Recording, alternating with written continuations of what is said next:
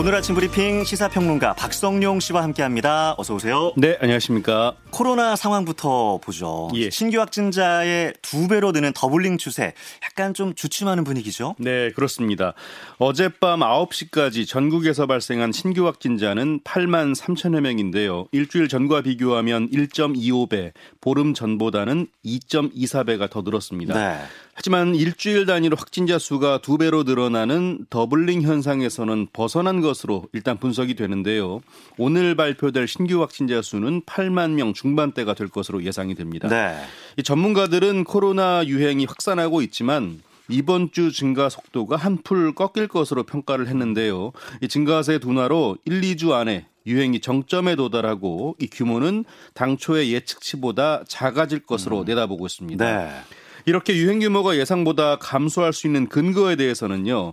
우선 4차 접종 참여가 예상보다 높은 점을 꼽았습니다. 예. 현재 60세 이상 고령층의 41%, 전체 인구 대비로는 10%가 넘게 4차 접종을 받아서 감염 규모를 줄이는데 도움이 된다는 것으로 판단한 겁니다. 네.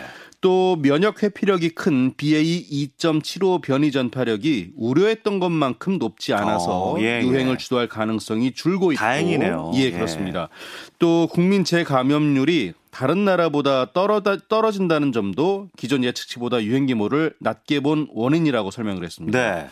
어, 아울러 확진자 대부분이 오미크론 대유행 때 감염돼서 이 하위 변이인 BA5의 면역력을 가진 데다 음. 네, 네. 시간이 얼마 지나지 않아서 재감염률이 떨어진다는 겁니다. 이 코로나 확진자 수가 좀 다소 진정되는 모습이어서 다행이긴 한데 네. 통계에 잡히지 않는 숨은 감염자 이게 많다 이런 지적도 나오거든요. 그렇습니다.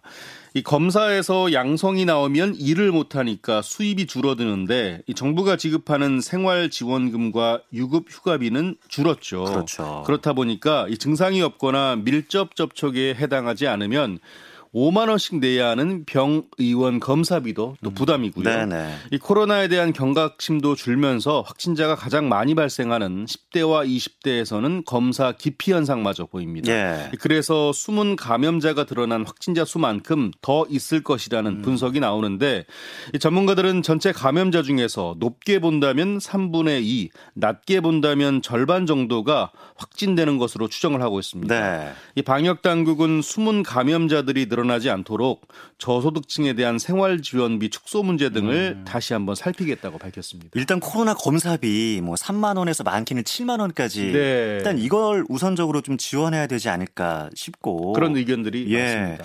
앞으로 이제 1, 2주가 고비라고 하는데 이 기간을 우리가 잘 좀 넘겼으면 좋겠습니다. 정부가 불법 공매도에 대해서 칼을 빼들었습니다. 처벌 강화와 함께 지금 현행 공매도 제도 보완을 추진하기로 했다고요. 네, 그렇습니다.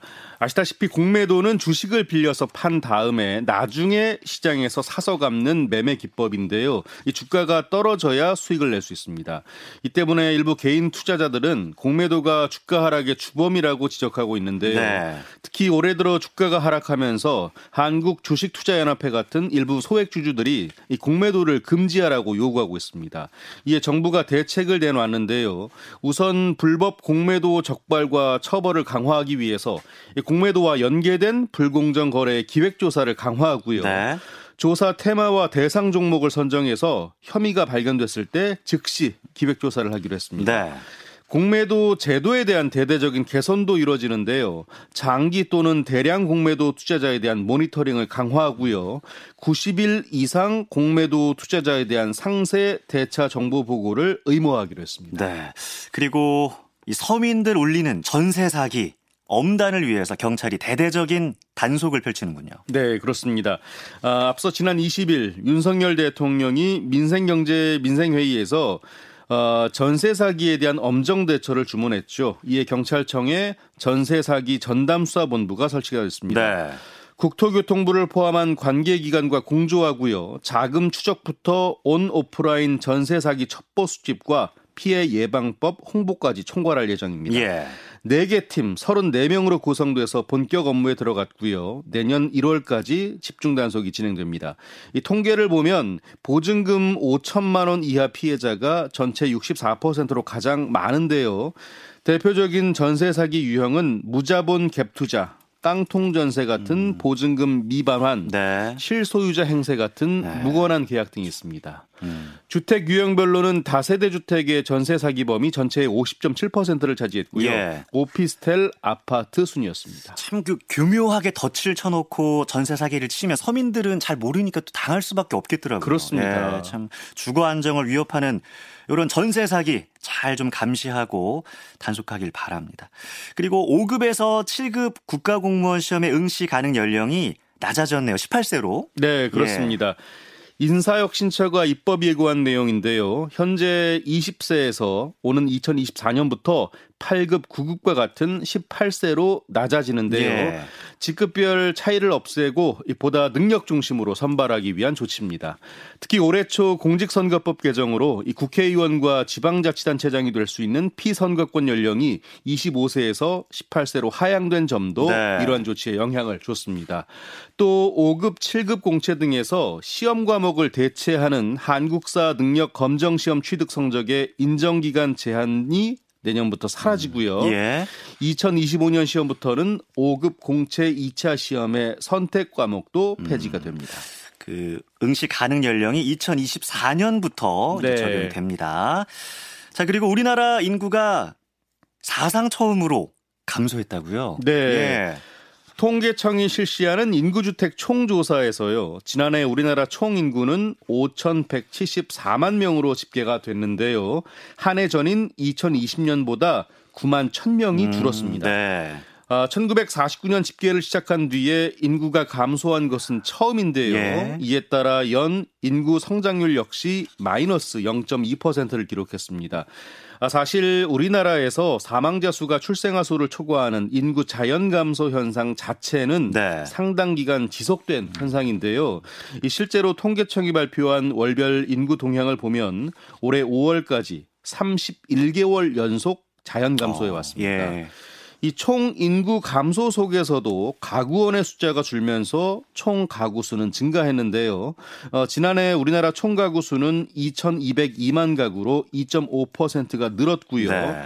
1인 가구가 7.9% 어. 늘어나서 717만 가구로 가장 많았습니다. 네, 뭐 인구 감소도 그렇지만 그 연령별 구조가 역피라미드로 이렇게 쭉 가는 추세라서 이게 네. 또 고민거리입니다. 예. 네. 다음 달 3일 발사 예정이었던 우리나라 최초의 달 궤도선 이거 다누리호죠. 예. 네, 발사가 연기될 것 같다고요? 네, 그렇습니다. 아, 당초에는 우리 시간으로 다음 달 3일 오전 8시 24분 발사 예정이었죠. 이 다누리는 현재 모든 발사 준비를 완료하고 어, 미 우주군 기지 내에 조립 시험동에서 대기하고 있습니다. 예.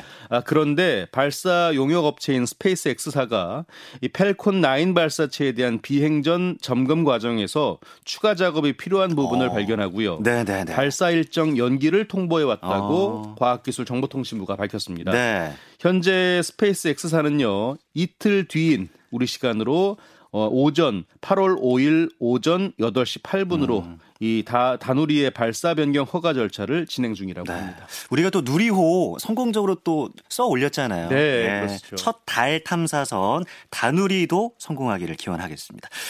그리고 플라스틱 신분증이 없어도 뭐 누구나 운전면허증을 이제는 스마트폰에 저장을 해서 사용할 수 있게 됐네요. 네, 그렇습니다. 어제부터 전국 모든 운전면허 시험장과 경찰서에서 이 모바일 운전면허증 발급이 시작이 됐는데요. 네. 도로교통법에 따라서 개인 스마트폰에 발급하고요. 플라스틱 면허증과 동일한 법적 효력을 갖습니다. 공공기관과 은행, 렌터카 업체, 공항, 병원, 편의점, 음. 통신사, 선거 등 현행 운전면허증이 사용되는 모든 곳에서 아. 사용을 할 수 있고요. 네. 어, 비대면 계좌 개설이나 온라인 민원 신청 등에서도 사용이 가능합니다. 네. 상대방이 필요로 하는 정보만을 제공할 수 있어서 이 과도한 개인정보 노출을 방지할 수 있는 장점이 있는데요. 본인 명의 한 개의 단말기에서만 발급이 음. 가능하고요. 가까운 운전면허 시험장이나 경찰서 민원실을 방문해서 대면 신원 확인을 거친 뒤에 발급받을 수 있습니다. 네.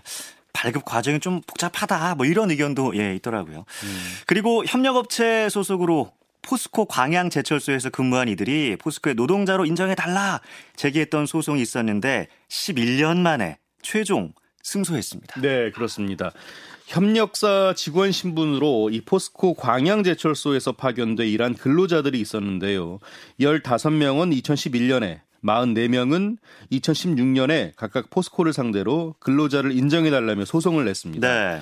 어, 각 소송의 1심 재판부는요, 협력업체 직원들이 포스코의 지휘 명령을 받아 근무했다고 볼 수 없다는 사측의 주장을 받아들여서 원고 패소 판결했습니다. 하지만 2심 재판부는요, 이 포스코가 협력업체 직원들에게 간접적으로나마 업무에 관한 지시를 하는 등 지휘 명령을 한 사실이 인정된다면서 이 근로자 지위를 인정하라고 판결을 했습니다. 네. 그리고 대법원은요, 이 정년이 지난 4명에 대한 소송은 각하하고요. 나머지 직원들에 대한 소송은 원고 승소한 판결을 원심 확정했습니다. 네, 이번 판결이 또 산업 생태계 전반에 어떤 영향 미칠지 지켜봐야겠고요. 네, 그렇습니다. 스타벅스가 증정품으로 제공한 그 여행용 가방 summer carry bag 이 소식은 우리가 뭐 전해드린 바가 있는데 네. 발암물질 관련해서 뒤늦게 공식 사과했네요. 네, 스타벅스가 공식 입장문을 내고 사과했는데요. 어, 지난해 5월 말 이 summer carry bag 제조사로부터 받은 시험 성적서 첨부 자료에 발암물질인 폼 알데하이드가 포함돼 있었지만 예. 이를 인지하지 못했다고 밝혔습니다. 이 당시에는 이 carry bag에서 냄새가 난다는 민원이 발생해서 관련 원인을 찾는 데 집중하느라 발암물질 관련 내용을 아. 몰랐다는 해명입니다. 네. 일단 스타벅스는 이 summer carry bag을 받은 고객에게 해당 제품을 새로운 goods로 교환해 주기로 음, 했습니다. 좀뭐 진정성이 별로 예, 뭐 느껴지지 않는 사과네요. 아, 네. 참. 그리고 이 소식 많은 분들이 공분하셨을 텐데 서울의 김밥집과 카페 등을 다니면서 상습적으로 노쇼 행위를 벌이고 있는 남성 경찰이 지금 추적 중이라고요. 네. 네. 아, 지난 22일 강동구의 한 김밥집에서요. 남성 A 씨가 아, 김밥 40주를 포장 주문했지만 음식을 찾으러 오지 않았다는 신고가 경찰에 접수가 됐습니다. 예. A 씨는 당시 김밥 40주를 예약하고 음식값은 나중에 주겠다고 했다는데요. 하지만 끝내 나타나지 않았고 음식값도 지불하지 않았습니다. 이 김밥집 주인 B 씨는 A 씨가 남긴 번호로 전화를 했는데요. 네. 하지만 이 역시 A 씨가 도용한 번호였다고 합니다. 도용한 번호. 예. 네. 예, 특히 A 씨가 도용한 번호의 주인은 7년 넘게 무려 야. 이 번호 도용 피해를 입고 있는 것으로 알려졌는데요. 이 번호 도용 피해자 C 씨는요. 예. 이런 연락이 한두 번이 아니다. 아이고야. 중국집도 연락이 왔었고 카페나 꽃집, 가구점, 옷가게 이렇게 다양하게 연락이 왔다고 전했습니다. 예. 이 경찰은 A 씨의 행방을 쫓고 있습니다. 음. 자, 그런데 이런 소식이 뉴스에 나간 뒤에 이 김밥집의 응원의 발걸음이 이어지고 있다고 하는데요. 네. 어, 그냥 응원이 아니라 어, 쫄면 한 그릇, 김밥 한 줄이라도 더 주문해주는 이른바 돈줄의 돈줄. 응원들입니다. 아, 예. 네. 또한 패션 회사에서는 찾아와서 김밥 200줄을 주문하기도 했고요. 먼저 결제하겠다고 약속까지 했다고 합니다. 예. 이 주인 B 씨는 단골들이 일부러 들러서 응원도 같이 해주고 욕도 해줘서 음. 속이 다 시원하다는 반응을 보였다고 하네요. 그 노쇼 A 씨 꼭 좀 잡혔으면 좋겠습니다, 진짜. 예. 네. 그리고 서울에 있는 국공립 어린이집에서 원아들에게 플라스틱을 갈아서 배식하는 사고가 일어났다고 하는 이거 뭐 무슨 일인가요? 네, 어제 낮 12시 반쯤에 서울 부가연동에 있는 국공립 어린이집에서요. 이 원아 14명이 플라스틱을 갈아 넣은 가지죽을 먹는 사고가 났다는 신고가 경찰에 접수가 됐습니다. 예. 어린이집 조리사가 실수로 이 플라스틱을 갈아 넣은 음식을 원아들에게 배식했다는 음. 건데요. 해당 조리사는 휴가 기간으로 자리를 비운 원래 직원 대신에 처음으로 근무한 사람인 것으로 전해졌습니다. 예. 이 조리사는 믹서기 칼날에 플라스틱 보호 덮개가 있었는데 미처 이를 보지 못하고 음. 쌀, 가지와 함께 갈아버렸다고 경찰에 진수한 것으로 전해졌습니다. 네. 이렇게 만든 가지죽을 먹고 병원에 이송된 아이는 모두 14명인데요. 음. 위세척과 건강진단을 위해 병원 7곳으로 나눠서 이송이 됐습니다. 네. 경찰은 자세한 사건 경위를 조사하고 있습니다. 14명의 아이들 참 큰 피해 없기를 바랍니다. 네, 그렇습니다.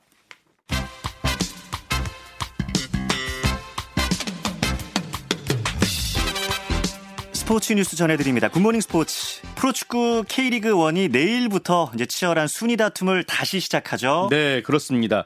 아, 역대 가장 이른 2월에 개막한 2022 시즌 K리그 1은요, 이 지난 16일 22라운드를 치른 뒤에 국가대표팀의 동아시안컵 출전에 따른 휴식기를 보냈습니다. 그리고 이제 내일과 모레 23라운드로 재개를 하는데요. 네. 어, 9월 18일 12개 팀이 일제히 치르는 정규리그 최종 33라운드까지 쉼없이 이어지고요. 네. 이후에 상위, 하위 6개 팀으로 나눠서 final round를 치릅니다.